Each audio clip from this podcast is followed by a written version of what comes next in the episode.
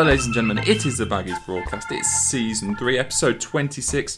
My name is Luke Hatfield, and we are in for a right special episode today. Not only are you getting our regular West Brom correspondent, Mr. Joe Massey, but we've got a very special guest appearance from former Express and Star West Brom correspondent, Mr. Matt Wilson. Matt, how the devil are you? I'm very well, thank you, Luke. How are you two? I'm not. I'm not bad at all. I'm good, mate. I'm very, very, very glad to have you on. It's um, been a long time since we, ca- since we caught up. We think we've just been discussing this, haven't we? We sat next to each other for four years. Is that right? I think it was about four years. Yeah, you were you were on Walsall and I was on West Brom. Um, I miss you, pal. I mean, in one way, I am glad you left because I think if um, I was still covering Walsall, would be getting absolutely mental. But um, I do miss seeing your face every day. So I'm very glad to have you on. I think we're going to have lots of interesting things to talk about. Yeah, let's hope so. Although I, I, there is a small child trying to get into the room at the moment. the joys of lockdown with with children. It's uh, funny you should say that because I think I've just heard a very faint little knock on the door of the room I'm in as well. So this could turn into like um, an episode that sounds like it's been recorded at a soft play centre. Well, I've I've piled some pillows up against the uh, the door, so um, the, yeah, my three year old can't get in at the moment. Barrage them out, mate. Barrage them out. I'll tell you what, I don't envy you guys with. I mean, it, it, it must be wonderful having kids, but during lockdown, I must I must admit, it must be absolutely manic for both of you. Yeah. Yeah. Both I said mean- with a sort of sigh. Yeah, it's it's it has its up, it has it has its high points and its low points. Uh, I think, but I I think I think a lot of I speak for a lot of parents when I say you know we do also recognise that those people that are on their own have probably got it really really tough. Um, I just wish there was some way that the the parents who are working full time, like both me and my partner are um, with children, could somehow fob their kids off on the people who are alone for just for two hours a day or one hour Oh, a day. great I think that would be ideal. I mean, obviously that you can't do that because of the virus, but that would be the, the, the perfect solution, I think, to everybody's uh, you know different challenges in lockdown. Because yeah, I'm I'm going stir crazy. The kids are going stir crazy, and I'm sure it's the same in your household, Joe. Ah, yes. I mean, that, that- I think I got quite lucky really because my little girl's she's not three yet, so she was she was finding it tough, but she sort of I think she's become a little bit inst- institutionalized now. To be honest, she just got a little bit used to it, but. It's just it is relentless for kids. I mean, it's so different. As if everyone's having such different different experiences in this lockdown, I imagine it is really hard on your own um, as well. But then, yeah, kids. I mean, you're never bored with kids, are you, running around? But it is it is tough trying to keep them entertained all day, especially when you're working. It is difficult. It's amazing, really. Um, Matt, I mean, it must be strange for you having featured on this podcast so much. Do you still tune in um, to the old Baggies broadcast, even though you're, you, I say, just a fan now? I do, yeah, I do. Um, I, d- so, you know, funnily enough, you know, you know that um, uh, that challenge that was doing the rounds the other day. I don't know if you saw it about um, donate five pounds to charity, run five k, and um, then nominate five people to do it as well. When I when I did that, I stuck on your podcast. Um, I thought, yeah, I'll, I'll, I'll get I'll get stuck into um, the latest episode of Baggies broadcast um, on this 5k. It's going to be really good. And I wasn't actually very fast, but by the time I'd finished the 5k, you hadn't even finished the preamble, so I hadn't even got to the football. So the preamble, uh, I- I've noticed the preamble's got a bit longer since I've left, but uh, no, that's that's that's good. I, I'm enjoying it. Yeah, I still I still I still do tune in, and obviously um, missing Joe and yourself a lot. So uh, yeah, I'm still a fan. I Massively. tell you, you must have nailed that 5k. No, I was really slow actually. I thought I'd done quite well. I did it in about 28 minutes, and then I looked at everybody else who had sort of my pals who had done it, and they'd all beaten me. So uh, yeah, it wasn't great. Oh, I saw a time from uh, former Albion winger James McClean the other day. It was absolutely revolting. He, he was doing kilometres in like three minutes or something stupid. Yeah, It I just saw that as well. It just made me feel upset. Um, how is life as, as as a fan now, Matt? Because it must be it must be such a strange experience for you going from reporting on the club on a day to day basis uh, to being to being a, a fan. Well, now it's pretty bizarre because there's no football, so um, I've forgotten what it feels like to be a fan. To be honest, um, how long's it been since the last game, Joe? Six about six weeks now, isn't it? Is that right? Yeah. Six weeks? I'm losing track of time, mate. Every day feels like a, feels one. like a lifetime ago, doesn't it? Um, I mean, it was great. Obviously, the season that that's pa- the way the season has panned out, there was a tinge of regret that I thought maybe I left at the wrong time. um, but they're obviously, you know, when you get to go, um, I think one of the games I went to as a fan um, was when they beat Swansea 5 1 at the Hawthorns. And that was just fantastic. I mean, obviously, it's great to report on those games, um, as Joe will tell you, but um, it, it is it is even better to to go as a fan and not have to do all the work afterwards, and just in, and, and just enjoy it and savor it and and sort of um, you know relish in in Matheus Pereira rather than think about how you're going to come up with a um, you know the right words to describe what you're seeing. So um, yeah, I've, I've thoroughly thoroughly enjoyed the season. I'm just um, it's just a bit odd at the moment because I don't really feel like a football fan at the moment because there there is no football. Yeah, it's a strange one, isn't it? Do you, are there any certain aspects of, of the journalism life that you that you would uh, point out as missing at the moment? Um, yeah, I, I, suppose I do miss the, the, the cut and thrust of. Um, oh, well, I miss being I miss being involved in football because when when when it was when they were still playing, you know, it is everyone's. Well, the majority of people listen to this. It will be your main hobby, I would imagine, and it's my main hobby. Um, I play it two or three times a week. I watch it as often as I'm allowed um, by the missus, and you know, it's it, it is great to have your job as your hobby, it, but that has its upsides and its downsides. You know, sometimes um, you can't compartmentalize your life a little bit, um, but other times you you thoroughly you're so passionate about what you're doing that it doesn't. Sometimes there are there are occasions where it just doesn't feel like you're doing a job at all. You you just feel like you're doing your hobby. Um, so yeah, there there are there are elements that I miss, but also elements that I don't miss um, because it is a very demanding job, as as I'm sure Joe and, and well and you as well, Luke, know. Um, but um, yeah, it's it's it, it's it's allowed. What it has done is it has allowed me to, I suppose, spend a bit more time with children, which is uh, which is always good. Mm, me and Joe, we discussed this, didn't we, when you initially kind of took over from Matt, that a job like this, you know, you everyone sees the perks of it. They see you at games, they see you talking to players and doing interviews. But I mean, if you're going to do this job for an extended period of time, it, it drains on you, doesn't it? Yeah, it does. But whenever look, it does, it does. Um, but the, the bottom line is, you've always got. The way I always look at it is, you've got to be. I've got to be incredibly grateful to do to do what I do. I mean, every look, I'm a football journalist. At the end of the day, I think the vast majority of lads in their life at some time they've either dreamed of being a footballer, and if that dream hasn't come off, a lot of them have dreamed of being a football journalist. So my base point is always that I feel incredibly, incredibly fortunate to be able to do it. I've loved doing it. I mean, I absolutely everyone knows I'm absolutely loving covering Albion, but I love covering Shrewsbury the year I covered them, and I had four or five years covering Walsall. I absolutely loved that as well. So, but look, I mean, I, I mean, I completely understand where Wilson's coming from. Completely, completely understand it. That I mean, I when he said he got to watch that Swansea game uh, got to see that Matheus Pereira performance without having to do the work afterwards. I mean, that is just a dream. Let's be honest. I mean, there is.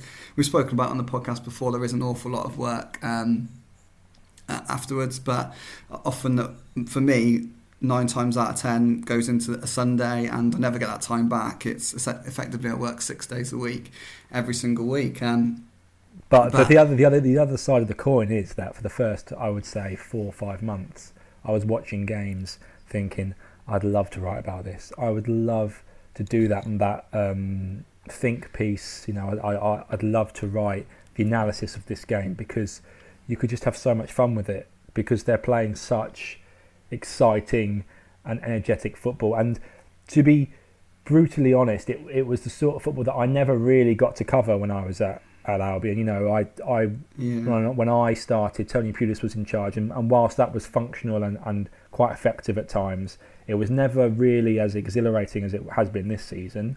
Um, it had its moments, certainly. Um, then we obviously um, had the nightmare of, of Alan Pardew. Um, and even in the Darren Moore era, which had it, it, was a, it was a strange season because there were some fantastically fantastic games, you know, like the seven one against QPR and, and some other games where they just scored scored goals for fun but it never really felt like the team was as complete as it as it was this season. Um, and it, you couldn't be as effusive in your praise of them as you probably could be this season because because there was all that always that nagging feeling at the back of your mind that it wasn't quite the finished article and it wasn't quite the best that that that, that, that team could be. So yeah, I, I must admit, although there is a lot of work and, and I loved watching that Pereira performance, I did also come away from the Hawthorns that day. And and granted, it was you know it's 5 p.m. or 5:30 p.m. So I got to get home and, and have dinner with the family, which was great. But I was thinking, oh, I wish I was writing about that. I wish I was writing about what a performance that was because it was fantastic. I, I imagine. Wish, wish we could do can- it together, Wilson. I really do. but we are now. yeah, I know. But wouldn't it be ace if we if we had two reporters on him? Oh, ah, I think it'd be fantastic. I'm gonna one uh, day, mate. One day. I imagine you just kind of when you're watching a game, Matt, you can almost digest it differently. You can almost just live in the moment. You know, when a goal goes in, you can you can just embrace that moment. Whereas, as you know, you all have known, having been on both sides of the coin, when a goal goes in, there there is an occasion where you can almost you can celebrate a little bit, but then you've got to analyze it straight away. You've got to offer a description of that goal. It must it must be a strange way or a different way of digesting the game entirely. I think I watch the game differently now, though. Um, I'm more analytical, so I went to the Blues game as well at home, and um, I was I wasn't as um, one-eyed, I suppose, as, as I would have been before I did the job. So before the, before you do the job, all you care about is your team winning. You don't care about anything else. Um, but after working in football, you start you, you start to realise it because you know Joe Joe has covered other clubs. I I didn't actually cover um, other clubs whilst I was at the Express and Star, but you do bits and pieces. You know, you pick up. Um, you know, for example, I interviewed Nuno, um, the Wolves manager, and I went to some Villa uh, press conferences, and you know, you do the, you do the odd bits and pieces about about other teams, and you start to. It does dull that um, that so not not the fervour because you're still passionate about it, but I suppose it dulls that sort of one-eyedness that fans, um, or certainly that I used to have. So when I was watching the Blues game, and I've got friends who, who support Blues and and whatnot, you you start to look at it as more of a holistic view, and you say, oh, you know, so and so, the right back for Blues is playing well, or or you know, um, Dara O'Shea's having a good game, or whatever it is. Um, so I was more analytical um, in, in in the way I watched the games since I since I stopped the job, which is a different way. But I, I still you know celebrate the goals, but it's just a slightly slightly different way of, of, of watching it than I used to when I was a fan. I can tell you haven't lost the bug entirely, Matt, as well. Um, you know, now and then I see a tweet from your account, and it and it, it does some uh, it gets some likes and gets some retweets. Yeah, so it's, it's really hard to to stop, I suppose, conversing and um, because it was my life for four years, and you do want to be part of that um, discussion. You know, there's nothing nothing I like more than being in the pub with my mates discussing what's going on in the football, and um, I suppose on sometimes on social media that that sort of replicates that. And if you see something that you don't think other people have seen, or, or you see something that you think is is funny, um, particularly or interesting, then I, I do I do still have that desire. But I, am also very conscious I don't really you know it's not really my place, and I don't don't really want to step on on Joe's shoes too much because you know he's he's done a fantastic job all season really of of keeping me informed as well on, on everything Oh, that's cheers, going on, mate. and Appreciate also. that. I also I think his analysis has been great as well. You know, it's it's it's it's always enjoyable to read what, what he thinks of the game, and very rarely do I disagree. Actually, Oh, high praise, high praise. even though I'm we used to always disagree uh, uh, uh, at the desk, especially when it came to England, I suppose. Ah, that's true. Yeah, that's true. Yeah. Had some heated debates.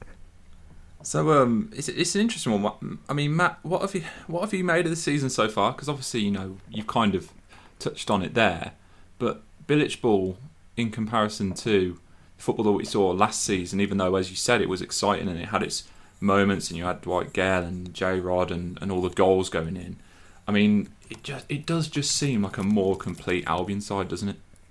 Yeah, I think I think that's it, isn't it? And I think you you guys have spoken about this quite at length all season. They are a complete team, and, and, and some of the stars of this team are, you know, there are some unsung heroes in there. I would say um, Jake Livermore's been fantastic. It's been amazing to see his transformation from, you know, the the from the relegation season that I covered when he was one of those players involved in the taxi scandal in Barcelona to see to see what he's um, sort of and through his own hard work, it has to be said, what he's now become, which is a, a, a well, captain fan, fantastic, isn't it? That's what everyone calls him, and he's been he's been brilliant all season. Really, really been a huge leader. I don't think he can be underestimated. But also the likes of Semi Ajayi, um, even Kyle Bartley, um, Sam Johnstone's been great at times. Um, but it's been what's been great as a fan to see has been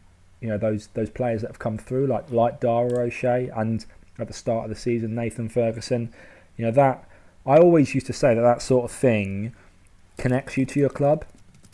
Now modern football is modern football, so obviously you're gonna you're gonna end up with the uh, the transfer sagas uh, that, that that Nathan Ferguson's performances bring, and, and I don't know the ins and outs of what's what the latest is on that, but I followed what Joe's been reporting on, um, you know, with interest. Um, but but I think having those those sort of youngsters come through, and even Kyle Edwards has has, has, has made a big has made an, an impact at times this season. Is, is that's what connects you to your club? That's that's quite that's really important. Um, mm. And if you have a mixture of that and also a manager who feels connected to the fans as Bilic does. Um, some stars that feel connected to the fans, like Pereira and Krovinovic, who um, you know do seem to genuinely embrace being um, in the West Midlands and being at, at West Brom. Um, and then on top of that, you've you've got, I think you've got a, a board who have perhaps maybe um, repaired some some faith with with the fans. I mean, Joe, you probably know better than I do, um, but that's that seems to be my impression this year. Where you've got Luke Dowling, who's come out and said um, some things which I think he's, he's he's won a few people over. I would say as technical director, particularly based on his performance in the transfer market, um, but also Mark Jenkins. You know his decision to um, to forego what 100% of his wages was it during the coronavirus crisis. I mean, you know that that I think it, it's all it all seems to be quite positive at Albion. I mean, I, I, I, like I say, I'm I'm not in it as much as I was. So, but that's from the outside. That that's how it seems. Yeah, I think on the board, I find it all quite really interesting. Really, you got because in a way, I, I think it is quite a, bonus to be able to look at everything with fresh eyes. And, and obviously, I came in with my like ideas about Albion, but it wasn't I didn't have a vast, vast knowledge about the club. I certainly didn't um, know people at the club. So I always had this sort of family, sort of family-friendly club, and who, who always sort of do their bit for the community, and just I don't know, really, just. Just a good, just a good family club. That's, that's the only way I can say it, really. But then there is this sort of history with like Mark Jenkins and maybe maybe Luke Dowling to a point. Um, but I mean, you dealt with them. You've dealt with them even more than I have. But everyone I've met at Albion, it just backs that up. What a good. I, I mean, I've got I've said it multiple times on this podcast, but everyone I've met has just been absolutely first class, and they couldn't. None of them could have been better better with me. Um, Mark Jenkins, I know, I know he's had his issues in the past. Look, there's that link to Jeremy Peace, which he's always going to have. Um, I from what we hear, he's quite a different character second time around at the club to what he was first time around. But he's always been absolutely fantastic to me, and I think the 100% salary thing was just he didn't. He just didn't have to do it. I think it was an absolutely fantastic gesture. Um, just at a time when football was really the PR of football was really low in terms of the coronavirus outbreak. It felt like nobody was doing anything, and he stepped forward and sacrificed 100% of his salary for, for as long as lockdown will last, which, let's be honest, it could be a very, very long time um, in some way, shape, or form.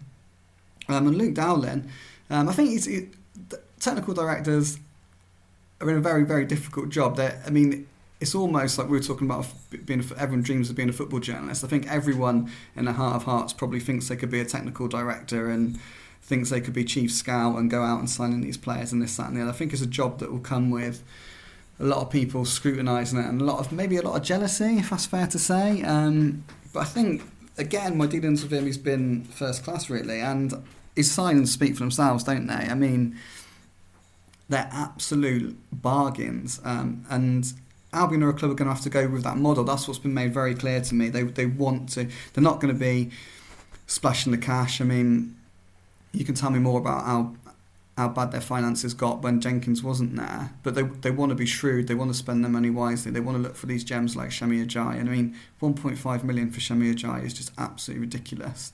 Um, Darnell Furlong, absolute snip. Romaine Sawyers, absolute snip.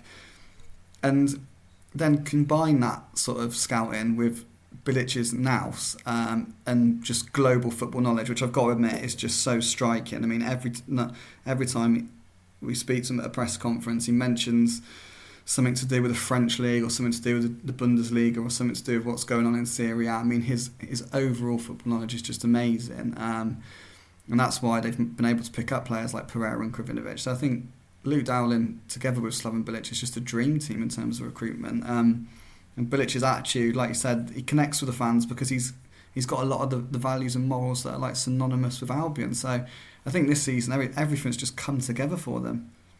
Mm. Obviously, they're in a great position now. Um, and Matt, you you did cover the club to begin the season. Obviously, you were at some of the games before you decided to move on.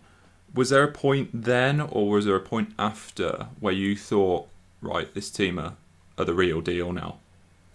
Um, I think, I think, I'm trying to remember. It seems like so long ago because we've lived about three different lives since then. Because I've started a new job, but also we've now we're now in you know these crazy times of coronavirus. So mm. it feels. I mean, even though it was only what was it eight or nine months ago, it feels like a lifetime ago. Um, I think there was a. You could see that something was flourishing. Um, you could see that something was beginning. Um, and it was mainly for me, it was mainly that they got the midfield sorted out because they never really got that sorted out last season. Mm. Um, they got that Sawyers Livermore partnership, that axis was seeming to work quite well quite early on. Um, and for me, that, that was that was crucial. Um, so that was, I suppose that you know, you thought, okay, there, there, there, there could be there could be a successful season here, um, but you know, it's not until um, I suppose it's not until you you really deliver it that you think it's going to happen. Um, mm. But yeah, I, I, it's it's it's hard to put your finger on really because they are they. I mean, obviously they've got some stars in there, but it's not like last season when it was. It felt like the stars were carrying them mm. because it doesn't necessarily feel like Pereira, Diangana, um, you know, and others are carrying them. And whether that's because they're not strikers, I don't know, but I, think it's just because they feel like a more cohesive unit, and there aren't, although there are errors, and there always will be errors, there aren't as many errors as I suppose as that you could put down to um, tactics, formation. And I think Bilic and and Joe's touched on it loads. Bilic has got the golden touch, hasn't he? Uh, mm. And when it comes to things like substitutes, it's just been it's been ridiculous at times this season where he's made a change and and it's it's it's paid off. It was becoming a bit of a joke. I thought uh, it was like six games in a row he'd make a change and the substitute would score. Um, yeah, I mean that. So so I think that that won him round to the fans really early on. On top of the great, um, on top of the sort of charisma that he possesses. I mean he's the perfect, I suppose, antidote to um, what what Pulis was perceived to be. Which and and you know obviously we've, we've gone through a few iterations, be, between that. But that I, I always felt like the fan base and the club never really jumped out of that shadow because the Pardew reign was an absolute disaster, and the Darren Moore one was just hard to put your finger on. It, it always, it almost, it was difficult to to judge really. Um, it, it, it, never really felt like he got going, if that makes sense. Mm. So um, yeah, it does feel like that, that shadow looms large, but it, it, it's completely gone now. I would say, you know, this is a completely different different team, and and, and going back to what, what Joe was saying, I think you know credit to, to Dowling and perhaps Jenkins as well for knowing what sort of character the club needed um, at that time, because it's not all about. I mean, obviously, it's all it is all about results, but there are certain things that help bring those results, and um, you know, different clubs need different things at different times and I think they, they, they got it spot on really with Bilic. Um, and it's just it's just a shame that this whole thing's happened now to sort of and let's hope it doesn't doesn't you know derail any any good movement or good momentum that the club had. But I I don't think it has. But um, we we've got no idea what's going to happen next, do we? I mean, I'm sure Joe Joe knows better than me, but uh, it, whether the season's going to even finish is is up in the air, isn't it? So yeah, that's what I was kind of going to move this conversation onto because the current situation, it, it's there's still so many questions about it. From your position, Matt, as a as a fan, I mean, I've posed this to other fans previously. You know, games behind closed doors means that you know you can't sit there and obviously watch the game live from the Hawthorns. Would it leave a bit of a sour taste if, say, Albion were to, to go on and steal promotion, maybe even you know claim the championship title, but to do it in front of an empty ground? It's not ideal, is it? Um, I don't know, I, but if the flip side is that you don't get to finish the season and you have to restart all over again, I think it's the it's the best of a bad bunch, isn't it? I mean, mm. I, obviously you want to be there to celebrate when if if your team wins promotion, but I think most Albion fans would say, okay, well, let's just get the season finished any way we can, and we can have the party another time. You know, you can always put on a an open top parade, or you can always have a have a have an event at the Hawthorns or something like that. I don't know um, down the line if if that's how it goes. Um, Mm. You know, it's it's. I suppose at the moment, sport is just it's just second fiddle, isn't it? That's the thing. It's it's not it's not the forefront of most people's minds. So um, I don't know. I, I I wouldn't like it to be that way. I, I, in my opinion, what they should do, and I know there are loads of issues to do with contracts and um, image right, um, well, and rights, TV rights, and all that sort of thing. But the way that I would do it is, when football is ready to return, finish the season then. And if that's in November, if that's next May, do it then, and then start the next season when it's right to start. That's how I would do it personally. But um, I know that I know there are so many contractual issues that um, might mean that that's not possible. Mm. And of course, one of the other suggestions being, you know, floated around is is the potential to just simply promote West Brom and Leeds. Well, that, yeah, that'll do. Yeah, let's do that. I mean, I was gonna I was gonna say a lot of fans would probably take that. Whether Albion would want it to finish that way though is is another matter entirely, isn't it? well, I mean, what because they might think that it, it, it doesn't count because it's it's sort of Yeah. like, it's got an asterisk by it. Yeah, exactly. I don't know, Joe. Is there has there been any sort of murmurs at the club about that sort of thing? I'd think they'd take promotion, wouldn't they? They definitely take promotion. I don't. I don't think that's an. It's hard to know, isn't it, what actual options are on the table at these meetings? But I don't see how that is a sort of a genuine option. To be honest, I mean, I think you look at if you look at the other, other reporters in the, in the championship, the vast majority of them have done stories on how there'd be a legal challenge from their clubs, Nottingham Forest, Preston, Fulham. They're all going to challenge that. Um, to me, that's the most. I've said it before on this podcast. I think that's the most unfair way um, of resolving the season. Um, and and I, am, I am repeating myself, but and and I've said it, but I there's nothing I want more than Albion to win promotion, and I genuinely, genuinely, hand on heart, believe they absolutely deserve to. Um, but as I've said before, they went on a massive. I've, even forgotten the number now. I think it was was it six game winless run from December through to January. Mm. Um, um, so as fantastic as this team has been this season, and it has been absolutely fantastic, they are capable um, of an extended winless run. And if they were to do it again, Fulham would very much fancy their chance of catching them. So I just, I just don't see how you can do that. To be honest, I don't, I don't see how you can make a 22 team Premier League. I don't see how you can promote Albion and Leeds, um, just the two of them. I, I find it. Um, a bit of a bizarre suggestion, really. Um, I really, really don't think that'll happen. I think there's, Mm. I think there's quite a, a lot of options, uh, well, plenty more options than that um, to get football back. It's interesting, isn't it? Just because it's so up in the air. Um, let's talk about some of the news regarding Albion then of late, um, which we may not have covered in the last podcast. Um, one man that we saw linked with the club, uh, Vida, the central defender. I'm not going to even have a pop at pronouncing his first name. Um, I mean, is Bilic has been quoted as saying, you know, scouting is is one of the things that you can still do. Is he the type of player you think, Joe, that you know would suit Albion?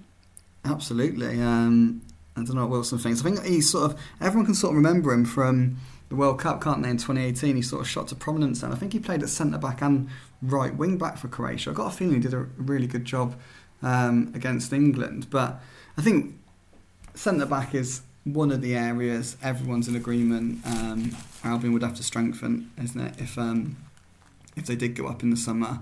Mm. Um, Semi Ajayi's obviously been brilliant. Kyle Bartley's done very, very well. Um, I think the jury's potentially out on Ahmed Hegazi for me. Um, I'm not sure if his long-term futures at the Hawthorns. Um, Dara O'Shea's obviously been done so well since stepping in at right back, but still very young. So I think centre back would be maybe top top of the top, that and the striker is top of the list really. Um, if and when promotion is secured, and he would be a fantastic addition. I mean, he, he was he, I think he is thirty. Um, Mm. I think the price was in the region of eight point five million pounds. He won about fifty grand a week. The stories um, I can't remember if they came out of Germany or Turkey now, but that was that was suggesting. But versatile, looks a top performer. Obviously Croatian. Um, you've got the Croatian link, so I think he'd be a, a really really good addition. I mean, what we do know is that football's really um, going into the unknown. I know that Albion have got two lists of transfer targets. Essentially, they've got a list of players if they do make it to the Premier League, and they've got a list of players if they happen to be in the Championship again next season. Um, the time they've got on their hands is allowing them to um, ex- it, scout more extensively players abroad. It's sort of what happened with Orsic in January. They they had clips of him um, on a program called Wyscout. Um, obviously, Mm. Bilic knows him from.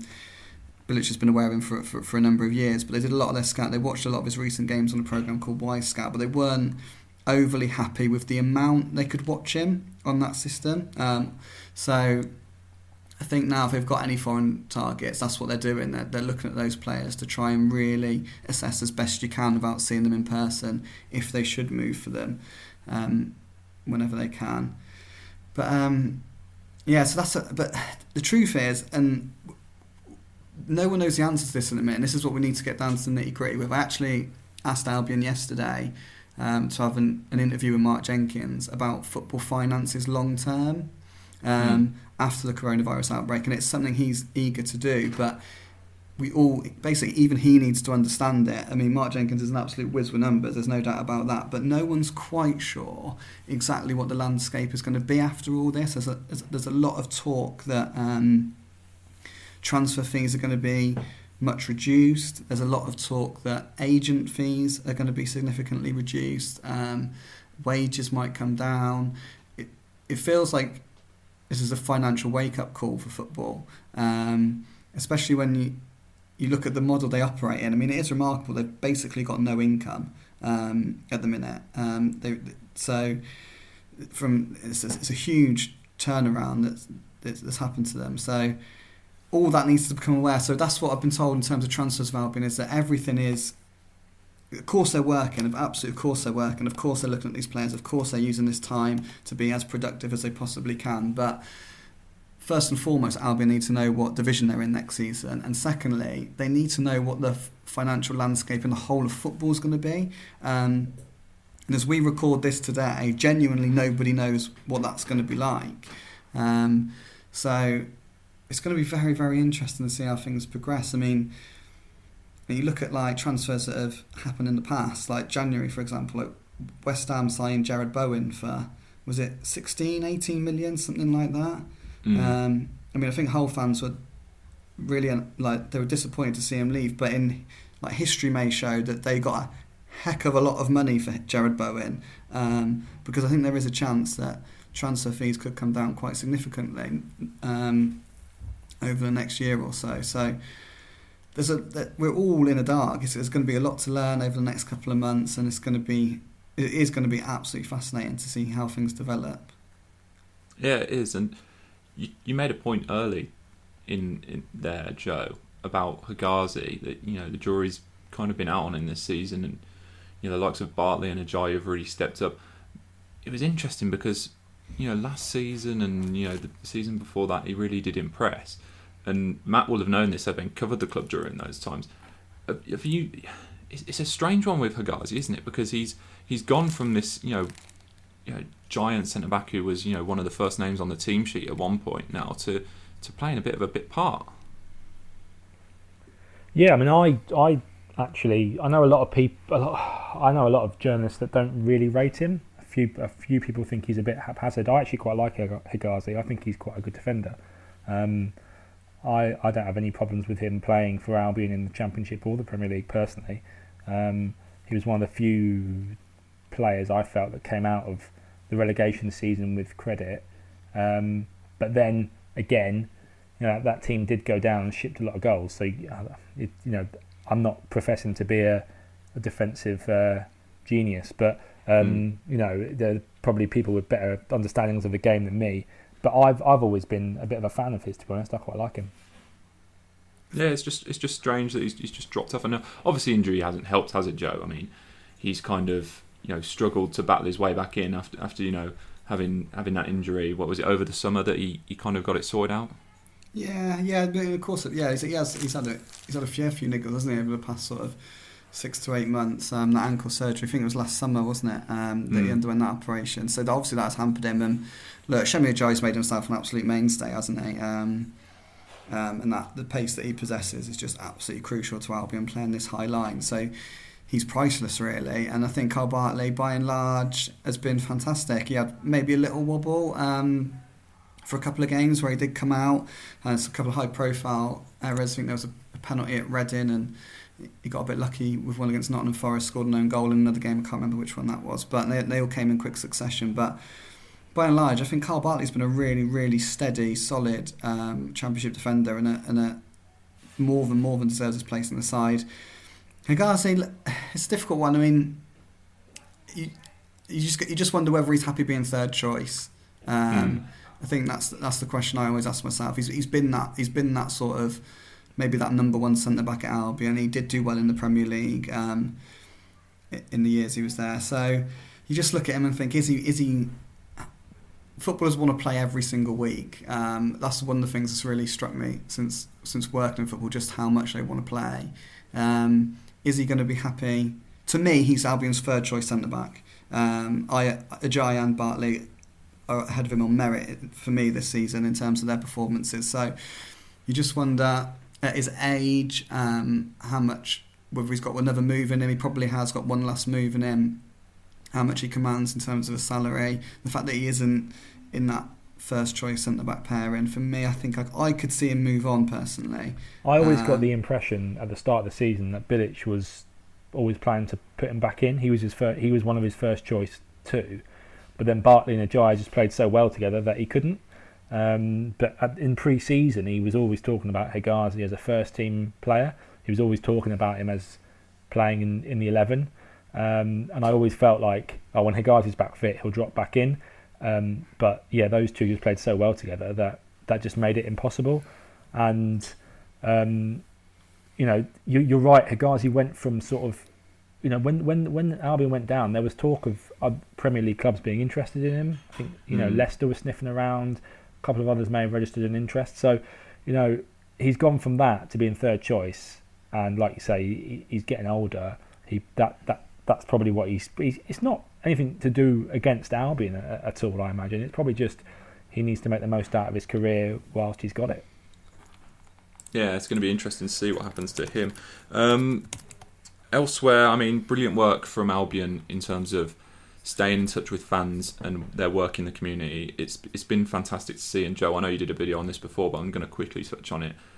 It's one of the most um, important things I think that clubs have been doing is speaking to fans, especially those who may be vulnerable or a little bit lonely, or those who are, um, you know, someone just having their birthday during lockdown. I can't imagine what it's like. I was I was fortunate not to, not to, for me to be that case, but it's great to see Albion maintaining that connection with the fans because it'd be something that you can imagine a club could lose quite quickly during this kind of outbreak. I mean, I think they've been. Uh, uh, I mean, I look at the paper every day. I look at the stories they write, and I think they've absolutely smashed it um, during lockdown. I think they've been absolutely fantastic. Um, the video they put out last week. Did we mention it on last week's podcast? I can't remember now. Uh, I remember you did a video discussing it, but I don't think we touched on it too much on the podcast. No. I mean, the video they put out of um, the phone calls players are making and the reactions that fans give are absolutely. I mean, they're priceless. They're absolutely priceless. I spoke to one lady, and we've got one of those calls. Seventy-one. Her name's Diane Benton. She lives on her own. Um, I mean, she's an absolute character. Actually, she'll probably listen to this podcast, but she's um, Mm-hmm. she she's been an Albion for the last thirty years. I think I might be right in saying this. She's she's sat in her she's a season ticket holder. She sat in her seat next to her ex husband.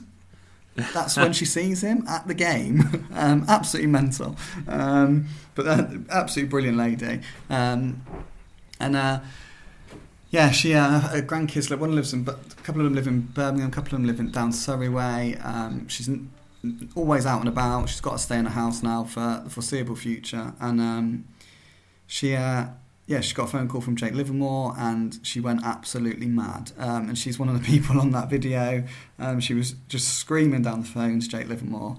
Um, it was just brilliant, absolutely brilliant, and it just shows just what it means. Um, and Albion have kind of been relentless um, in their in in doing this. Really, they're making phone calls every single day, um, whether it's current players, whether it's old legends. They are all these phone calls going out constantly, constantly, constantly. They're inundated with requests for phone calls. They're trying to get to as many as they possibly can. Um, we've got so much going on. Um, always have like a bit of a. Whenever I do this podcast, I feel like I always have to talk about the story I'm writing today for tomorrow. But we've got Chris Brunt is going out today, probably as we speak on Tuesday, delivering Mm. food parcels. Um, and uh, yeah, there's just, I mean, look, the maternity ward at the Hawthorns, we've said it all before, but what more could Albion have done um, in this crisis? I, I genuinely don't think they, they could have um, done any more. And I think every supporter is immensely proud of their efforts. Um, and every supporter who gets one of those uh, phone calls is incredibly grateful. Yeah, I mean, credit to them as a club because, I mean, to be fair, there's been a lot of clubs doing a lot of great things, especially in the local area as well. Um, but Albion really have, you know, gone above and beyond at points, and obviously it helps that you know they've had a successful season so far, and the the, the connection with the fans and Bilic is, is so easy to see. Um, but as I said before, you know, when a club goes through and when you know all the clubs in the country are going through this extended kind of suspension it'd be very easy for them to kind of look into themselves and say you know we've got to sort ourselves out we've got to worry about this and that but they're they're actively going out and you know discuss and and finding ways to connect with the community and their fan base still which is just vitally important Yeah, they've been like I said. I can't say. I can't. They've just been absolutely amazing. It's it's it's it's, it's new things every day. It really is. I mean, we've had another story, and I mean, this isn't Albion per se, but Andy Johnson, um, former midfielder, employed by the club still. He does um, co-coms on a match day. Um, I mean, everyone knows him for his hair. It is, it is an iconic Barnet. There is no two I ways wish I had it. his hair Oh, me too, mate. Me too. Um, but he is going to shave that off if he can raise ten thousand pounds for the NHS. And let me tell you, he is stubborn. He will not do it if he raises nine thousand nine hundred and ninety nine pounds. Um, so he's trying to raise ten. I mean, that's just so- and it's just another. It's just another thing that. Technically, that is Andy Johnson. It's not Albion directly, but it's all part of the Mm. Albion family, and they're all they're all doing wonderful, wonderful work while football's suspended and more stories to come. I've got one story which I can't go into, unfortunately, but that that involves Bilic and a lot of the players, but will will come out hopefully in the next couple of weeks. That is absolutely remarkable how they have helped one fan. Um, I know it's a bit of a tease, and I can't go into it now, but I promise you it'll be worth it, and it is remarkable. It is absolutely remarkable. you do love dangling a carrot I don't love you dangling a carrot. yeah. Got to keep people coming back. Um, one thing you touched on earlier as well, finances, um, and obviously the way that you know the club have handled that. Uh, interesting to see that you know. Just on a side note, I'm s- Alan Pardew turning down a potential relegation avoidance bonus uh, at Ado Den Haag. I'm amazed that he's technically avoided two relegations now. Oh yeah, Yeah. Alan Pardew. That that was enjoyable. it's, it's just it's just really interesting Sounds to me that. I mean that run. I mean Joe, you were at times that run when when when Pardew was kind of he was almost he was a bit of a dead man walking, wasn't he, Matt? In terms of the, the club didn't really want to get rid of him, but you know he kept on losing games, and eventually they eventually pulled the trigger. Um, but I tell you what, some of that was poor, wasn't it? I was don't well, I've I've not witnessed anything like it before. Dead man walking is um, doing it disservice. Was it nine games in a row he lost? yeah, it was. It was. yeah, ridiculous times. And and the thing is, I suppose as a fan, you've always got to think, well, it will get better, and it, it inevitably does. There are there are ups and downs to following a, to following a team. That was just one of the one of the biggest downs that I think many people have uh, uh, have ever experienced. Really. Yeah, some interesting podcast recordings during that stint. yeah, there were. I can't. Remember. Yeah, I, I, think I think I've repressed that from my mem- my memory. That, that that period. It was so bizarre. Every weekend we thought he was going to get the bullet, and every weekend he didn't. Amazing, wasn't it? Shall we get on to some questions now from the listeners before um, before before we uh, we we end up running out of stuff to talk about? Um, first one, Leo Watkins. Uh, Hi Matt, hope you're doing well. What's it been like to watch the changes over the last year? Oh, it's been great as a fan. I think. I think I touched on it earlier. He's, you know, obviously I, I was I was there in the summer, so I covered, you know, I covered all the um, the transfers. So I, I sort of watching Pereira tear the championship apart is even more enjoyable because I know how long that saga was went on for and how you know sort of some of the um, the brinkmanship in, in, in the transfer negotiations between Mark Jenkins and Sporting Lisbon and, and you know the the different clauses that they put in and, and, and didn't put in and wanted to put in and all that sort of thing. Um, so the fact they got it over the line um, sort of in the last week I think it was or a couple of days before the deadline um, makes it even better. Um, yeah, it's been it's been it's been great to watch, to be honest. And um, as I said earlier, the only the only slight thing that nags at the back of my mind is uh, whether I should be actually be writing about it. But then again, then you wouldn't have Joe. And I, I, I, it seems like everyone's taken to Joe as as I knew you would because he's such a likable fella. So um, yeah, I think you've probably done all right out of it. Oh, cheers, pal. uh, Tom Cannon, this one's for both of you guys. How difficult is it to stay calm when an important goal goes in if you're covering the club. Has there been a time when any of you have celebrated a goal like a fan and had to quickly sit back down again? Oh, 100%. I mean, the, the famous one for me um, was Jake Livermore's goal against Spurs in the Premier League when. Oh, the infamous tweet. Yeah, when uh, which had to be deleted. Yeah, when um, Darren Moore kept kept winning games, and Albion kept staying up by the skin of their teeth each week, and they're 1 0 down to Spurs, and Livermore scrambled the ball over the line in the 94th minute. And I think I went ballistic and, and, and tweeted tweeted an expletive word which had to then be deleted because it didn't um, it didn't it didn't comply with company rules. but I'm sure someone's got a screen grab of it somewhere. But that was what I mean anyone. What did you say? You can say it on the podcast. Come on. I can, not, yeah, you know what? Just say it. Just say it. I can't. I think I just. I think I just tweeted "fuck" like that. Something like that. I tell you what, it was mental though. It was absolutely mental that day. Oh, anyone who was there that day. I mean, and that, that's the thing, you know. That what was that? That was that was only a couple few weeks after the Pardew um, disaster. So, mm. it, you know, sometimes these these things, the highs and lows of football, which is I think what everyone's missing at the moment, isn't it? It's that it's that uncertainty. You, I mean, even watching old games is just not the same, is it? It's it's not because it's that uncertainty of what you're about to of what you're about to see, and and that that that will honestly stay with me uh, for a long time. I don't know if Joe's got any that can rival that. Um, I don't know. I don't know. Um, I mean, Luke Hatfield celebrates them all like he's lost his head. It's absolutely oh, ridiculous. Do me a favour. Can't. Uh, my first thought is how do I calm him down really after Albion score because it's a little bit embarrassing to be honest. He goes absolutely mental. Um, I got. I, I'm a bit more like. I'm sort of. A, I'm a bit more um, reserved now. It's a sort of a, like a little like little like fist clench um, celebration when. Uh, when Albion score. I'm always like, I, I kind of want to celebrate, but um, yeah, it's more a bit more reserved. I can't think of any. Let the the one where I, I, couldn't like the one that I was was probably Charlie Austin against Blues. Hmm. Um, mm. Was when I was just. It's not like it's not because because of the role of the job. It's not like um, you jump out your seat celebration. It's more like open mouth, like dumbfounded almost. You're like, oh my god. I think I remember you making a noise that'd be more akin to the website Pornhub than, than the Express and Star. There you go, just a squelch.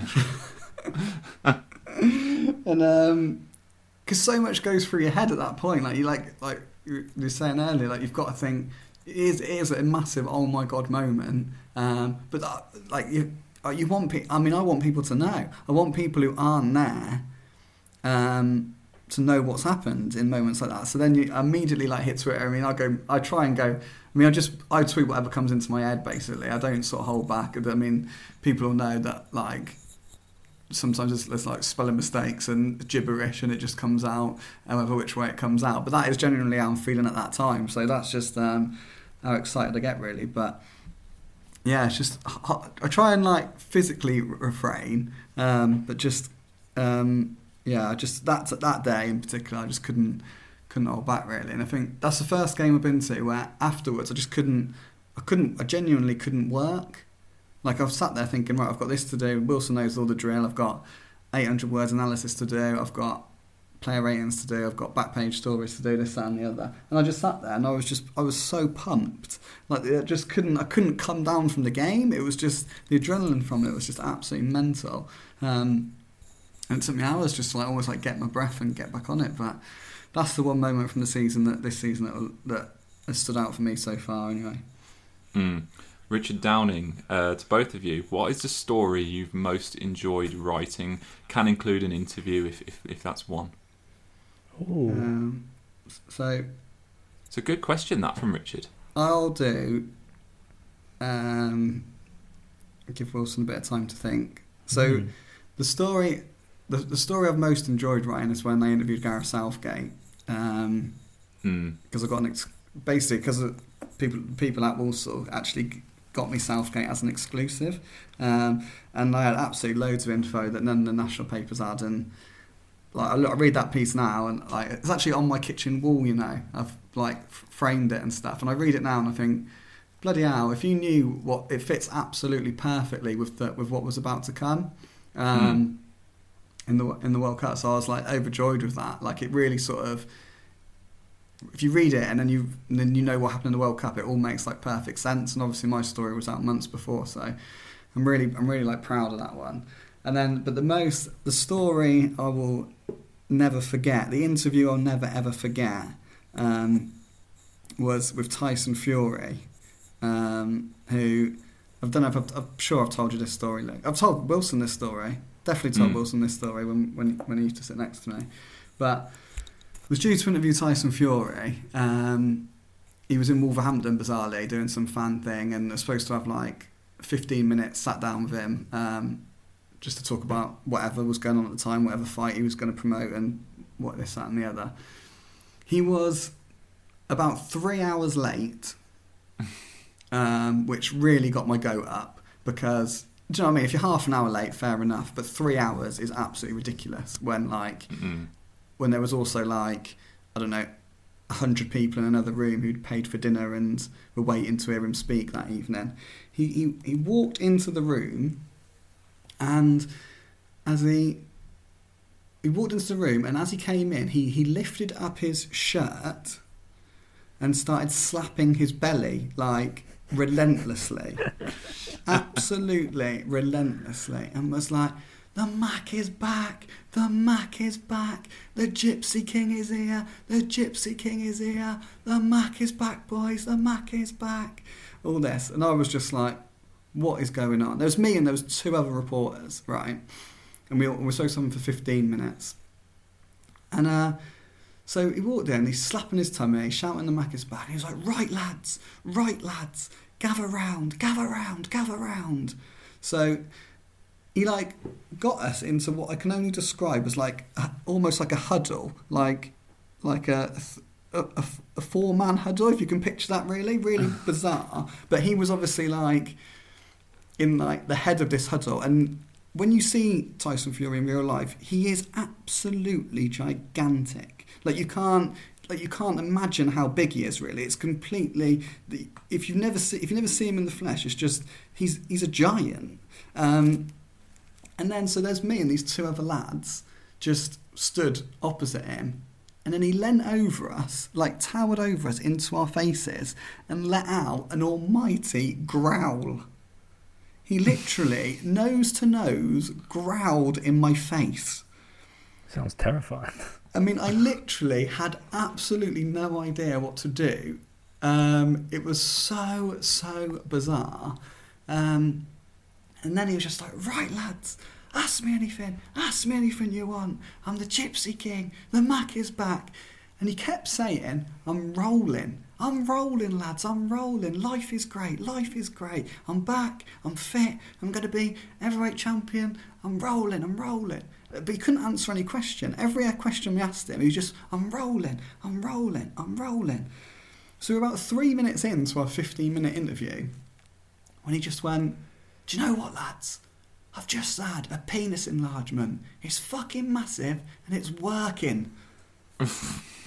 so I was just stood there like, I just don't know what to do here. I was completely like dumbfounded by everything that had just happened. The, the, the belly slapping had confused me. The growl in my face had confused me. The talk of a penis enlargement had, infu- had confused me. I mean, my, my questions were basically redundant. I just didn't know what was going to come out of his mouth next. And then he just threw his arms in the air and went, Right, I'm done, and walked off. So my 15 minute interview was three minutes long it was utterly bizarre from start to finish. And he left, and I didn't really know what to do. I was just completely confused.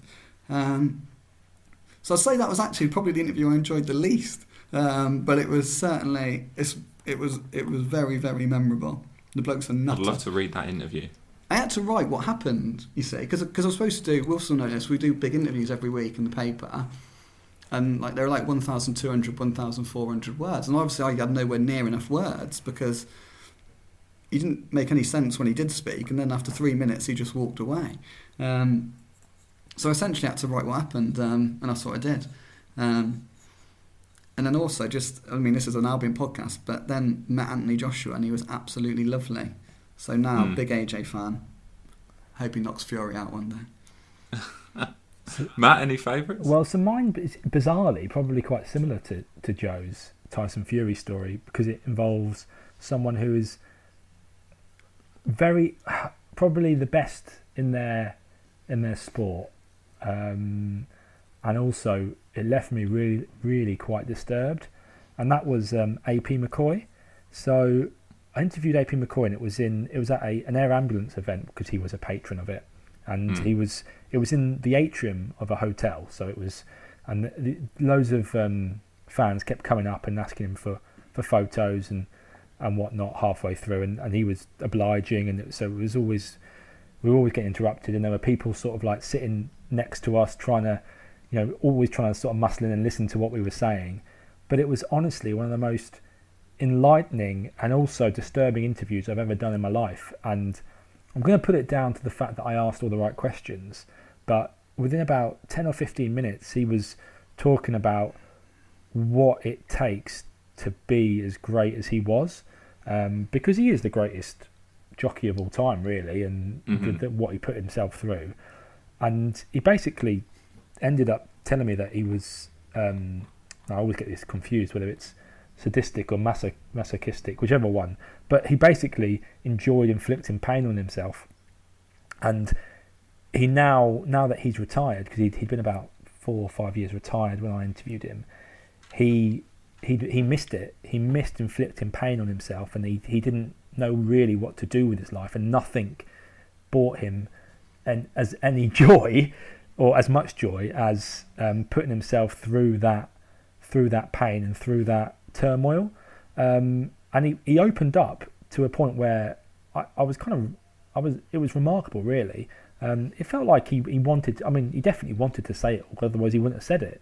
But it was almost like he wanted to get it off his chest. I don't know whether he was bragging or, or what, but it left me thoroughly disturbed. And I possibly wrote, yeah, probably the interview that I'm most proud of um, after that after that chat with uh, with somebody who is undisputed, you know, undisputedly one of the one of the best um, performers in in his sport. So I do think to get to the very, very, very, very top of, of whatever you do, um, whether it's football when you're Cristiano Ronaldo, or whether it's um, or Messi, or whether it's you know Tyson Fury, whether it's AP McCoy, you have to be a bit not. I don't want to say nuts, but you have to be a bit odd, and you have to have that sort of that desire to just be whether whether whether you're a freak in the in the sense that Fury is, he's a freak of nature, isn't he? He's like a whirlwind, or whether you Mm. or whether you put yourself through that that barrier, I don't know. But it, it it yeah, they're not normal people. The people that get to the very very very top, uh, I don't think. Absolutely Yeah. amazing. Um, He writes Chappell. like steamy novels now, doesn't he? A.P. McCoy. Does he? Does he? Yeah, Oh. yeah, I think so. Yeah. Honestly, it was it was their it was the craziest interview because I was expecting quite an anodyne. Ten minutes in a, in a hotel atrium, I'll just get what I can and see if I can make something out of it. But he completely opened up, and he was more than happy to. And um, you know, I'm I'm grateful to him for doing that. Um, but it was it was um, yeah, it was fantastic. And the fact is, you know, he was he would go and have a have a photo with someone and a, and a chat and, and, and a quick clink of a beer or whatever, and then you come back to me and go and go and say, yeah, right. So I was talking about how I hate myself and I want to punish myself. Yeah, I'll, I'll carry on along those lines. It's like it's absolutely bizarre. Great though. Crazy.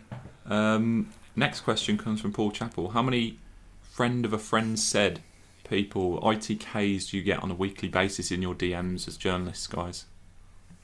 Oh, I did a column on it once. I want to um. A lot, Um, a lot. It, more obviously, a lot more in January. Um, You get I can few, remem- don't you? I can remember doing um when I covered Walsall. I, I went through it once, and uh, for a column at the end of the like, transfer window, and uh, something, I had like something like thirty messages from people saying that um they, this player was definitely signing. Um, and obviously never ever materialised. They were just ones that were just completely like not true. Um, and that, it's obviously heightened with Albion because obviously the interest is so much greater. But not you have, you have a few. I've not got as many as I used to have with Walsall. Um, but you do hear it's, it's so that's the one of the hardest parts of the job because the truth is. 90% of it's rubbish. And when I say 90%, I do mean 90%. Like it is that high. But, but, but the trouble is that 10% of it is true. Somebody does know somebody who knows somebody else who, Mm. um, like I think, um, like Lee Peltier, for example, some like that got out on social media before there was any sort of sniff of Albion signing him, uh, in like before any sort of official sort of line of him signing him. Um, so yeah, it's, it's, a, it's a really I do find that tricky, but I say it all the time. Like the the vast majority isn't true, um, but yeah, a lot. But then but then there's some is yeah. Yeah, the same as Joe, I suppose. You you got to check everything out that you hear, even if it even if it comes from a spurious source. But um, it's it's because sometimes the the like you said, the odd occasion, maybe 10, 15, 20 percent of the stuff, there is an element of truth in it, and sometimes it's not the whole truth. Sometimes it's a bit. It's not always.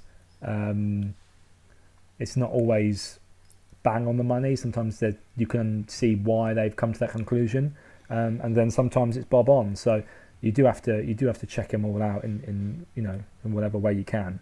Um, but yeah, I would say maybe I would say probably yeah 60 75 percent of the ones that I checked out came to nothing in the end. But um, some of them do though, and that is quite it's quite funny when they do because you think.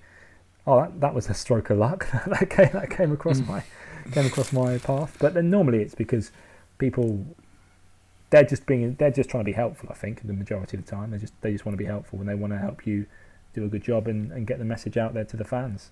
yeah, that is that's- true. Actually, they do probably want to be helpful. Yeah, it's it's. I probably get unnecessarily frustrated with it because you do have to check things out just in case. Um, so then, when you do constantly hit like a dead end with it time and time and time again, I do t- t- tend to get a bit frustrated. And I do wonder why people say it if it isn't true. Um, I suppose just there are people out there who do want to look in the know, but like you said, like I do think a lot of it, the vast majority are doing it for good reasons, aren't they? And to help you, help us, help me. Um, but yeah, I just do get occasionally frustrated when I get told no, there's, there's nothing in that one. There's a big difference between sort of a, an, an in the know troll who pretends that they know what they're talking about to somebody who has heard something or a snippet of something and, and has just tipped you off and and, and thinks they're being helpful or, or, or is being helpful. Um, there's a big difference between that, and you can normally tell as well. So Yeah, yeah, true. Um, you know, the majority of fans that just tip you the wink or, or say, look, I heard about this. I don't know if there's any any truth in it, but you might want to check it out. You know, that that's all. That all comes from a good place, and there's nothing wrong with that. I don't think. Yeah, definitely, Mm. definitely. We'll get a couple more in before wrapping up. Um, first one comes from Arjun Singh Johal. I remember seeing Matt a few times on the train to away days, even offered him a beer and a seat on the way to Spurs under Megson. Will we ever see Joe Masi mingling with the fans on a train journey to an away game? I've been on the train multiple times. Never bumped into an Albion yeah, I've bumped into loads of them. Um, yeah, there's, uh, yeah, I've done it more more than one. I love getting the train, especially um, games to London. Um, Wilson, like I know we talked about earlier, there's a lot of work after a game, so to get the train is an absolute bonus because you can just sit there and um, get tap, get get start get cracking with your work. So I always try and get the train if I can. Um, we have got a little convoy. I go with a lot to a lot of games with Joe Chapman from the Birmingham Mail, Steve Madeley from the Athletic, and you, of course, Mr. Hatfield. Mhm. Um, we have our McDonald's, don't we? But um, Yeah. you know, I'm, I'm the one in the car, I, who talks about the train more than anyone else. Oh, you can't help it. I always want to get a train. I'm desperate to ditch you guys and get the train. So, and when I have done it, I've um, me and Steve mainly got on the train two weeks in a row to Charlton, and uh, we're chatting to all host of Albion fans. Um, it was great. I tweeted about it. And So- that beer, that beer was really nice though. To be So fair. if he does see me on a train, I expect the seat and I expect the beer. You want the same treatment as uh, as Matt Wilson. Yeah, I do definitely. wasn't that an early kickoff as well, Spurs? It was about ten in the morning, I think. I can't remember. I was, I don't think I covered that game. I think it was a Um, twelve o'clock kickoff at Wembley. I'm pretty sure. I can't. I can't remember if I had the beer or not. Probably didn't. I don't know. I wouldn't have blamed you for taking it, Matt. Don't worry. Um, The other day, well, actually yesterday, because obviously me and the missus are trying to work from home whilst looking after children. I I went into the kitchen and my three-year-old had taken a. It wasn't a beer, but it was like a, a, a spritzer with like a, an alcoholic spritzer out of the fridge, and he Mm. cracked it and was about to drink it. I'm flipping heck. So I, I ended up having to have that about I don't know what it was, mm, eleven o'clock on a Monday morning, which was that, that lockdown life. it's always nine o'clock somewhere, Matt. Don't worry. Um, at WBA. What's the best Photoshop ju- football journalist combo you've received as a tweet reply? I suppose that, that counts to both of you, Matt. I assume you got a fair few of them. I don't understand the question. Sorry. What what's the fa- What's my favourite? So one? I don't know When when, people you know when you're tweeting in the transfer window. Oh right. Oh yes, and they put your head on a, on a goat or something. Yeah, yeah, yeah. I, yeah, I liked. Um, yeah, the goat. The goat was funny. Um, there's, the- uh, there. I think that I think Odemwingie raising his three fingers after scoring a hat trick against Wolves. That was one that was doing the rounds when I used to uh, be on the beat. That was a good one. Um, I'm trying to think what else. Um, I can't remember now, but yeah, that, that that's Mm. become quite a uh, a trope, hasn't it, on football Twitter? They do a lot of a lot of journalists get that. I think. Um, Yeah, I mean Joe Masi, you were getting it a lot over the summer, uh, over over January, weren't you? My favourite one's where I'm carrying you on my shoulders just because I think it sums up a whole coverage of West Brom. Whole professional Unbel- life. Yeah.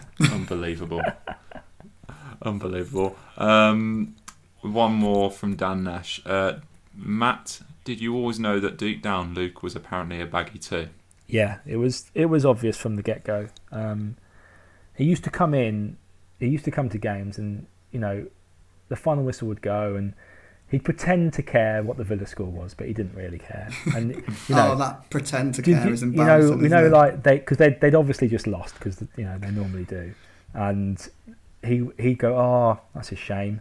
You're thinking that's your team. You should be a bit more annoyed about that, but he he obviously did not. He was not bothered um, because Albion had probably just won. So yeah, it was always obvious from the get go, um, and it's just nice to know that Joe's finally outed him um, for what he is. I shouldn't have asked the question. I saw it and I'm I just thought trying to I help probably him should come to this. peace with who he is because he's struggling. He's a lost little soul now, Luke Hatfield. Um, it feels like everyone can see it by him, doesn't it? So it's not just me saying it now. I'm glad to hear that Wilson's backed me up. He's got he's- just as much experience as I have. So He's tortured, isn't he? You can see he tortured. does, he does. He doesn't want to admit it. He does not want to admit it. But he's seen the light. He's seen the light. He's more can both tortured do on one. the podcast where he tries to cling on still. Like in real life, he's a lot more like like accepting of it. I think. Um, but he tries, he puts on this facade on the podcast just uh, in a faint hope of clinging on to his past, but or just to give that impression that he's still trying. But really, he's pretty much completed his journey. I think he's very, very close to the end. Mm. It's just to impress Matt Mayer, isn't it? That, that's why he pretends. That's why he pretends he still likes Villa, but he, you know, we all know the truth. What a point to end on, eh? Matt. It's been brilliant to have you back on the podcast, mate. It really has been enjoyable. I hope everyone listening has enjoyed it too. How did you find it? Yeah, very good. Thanks. Um, fortunately, uh, the my little children did not break down the pillow fort that I've built up against the wall, so um, we didn't get any intruders. But um, thanks for letting me spend my lunch hour doing this. It was it was really fun and really enjoyable, and I can't wait to uh, well well to hear what you got to say when the football's back because let's just hope that it's back soon. I'm I'm missing it greatly, even more than I'm missing you two. Oh mate, felt feel that deep down. I feel that deep down. Um, but yeah, that does it from us for another week. Uh, from myself, from Joe, and from Matt Wilson. Uh, a fond farewell.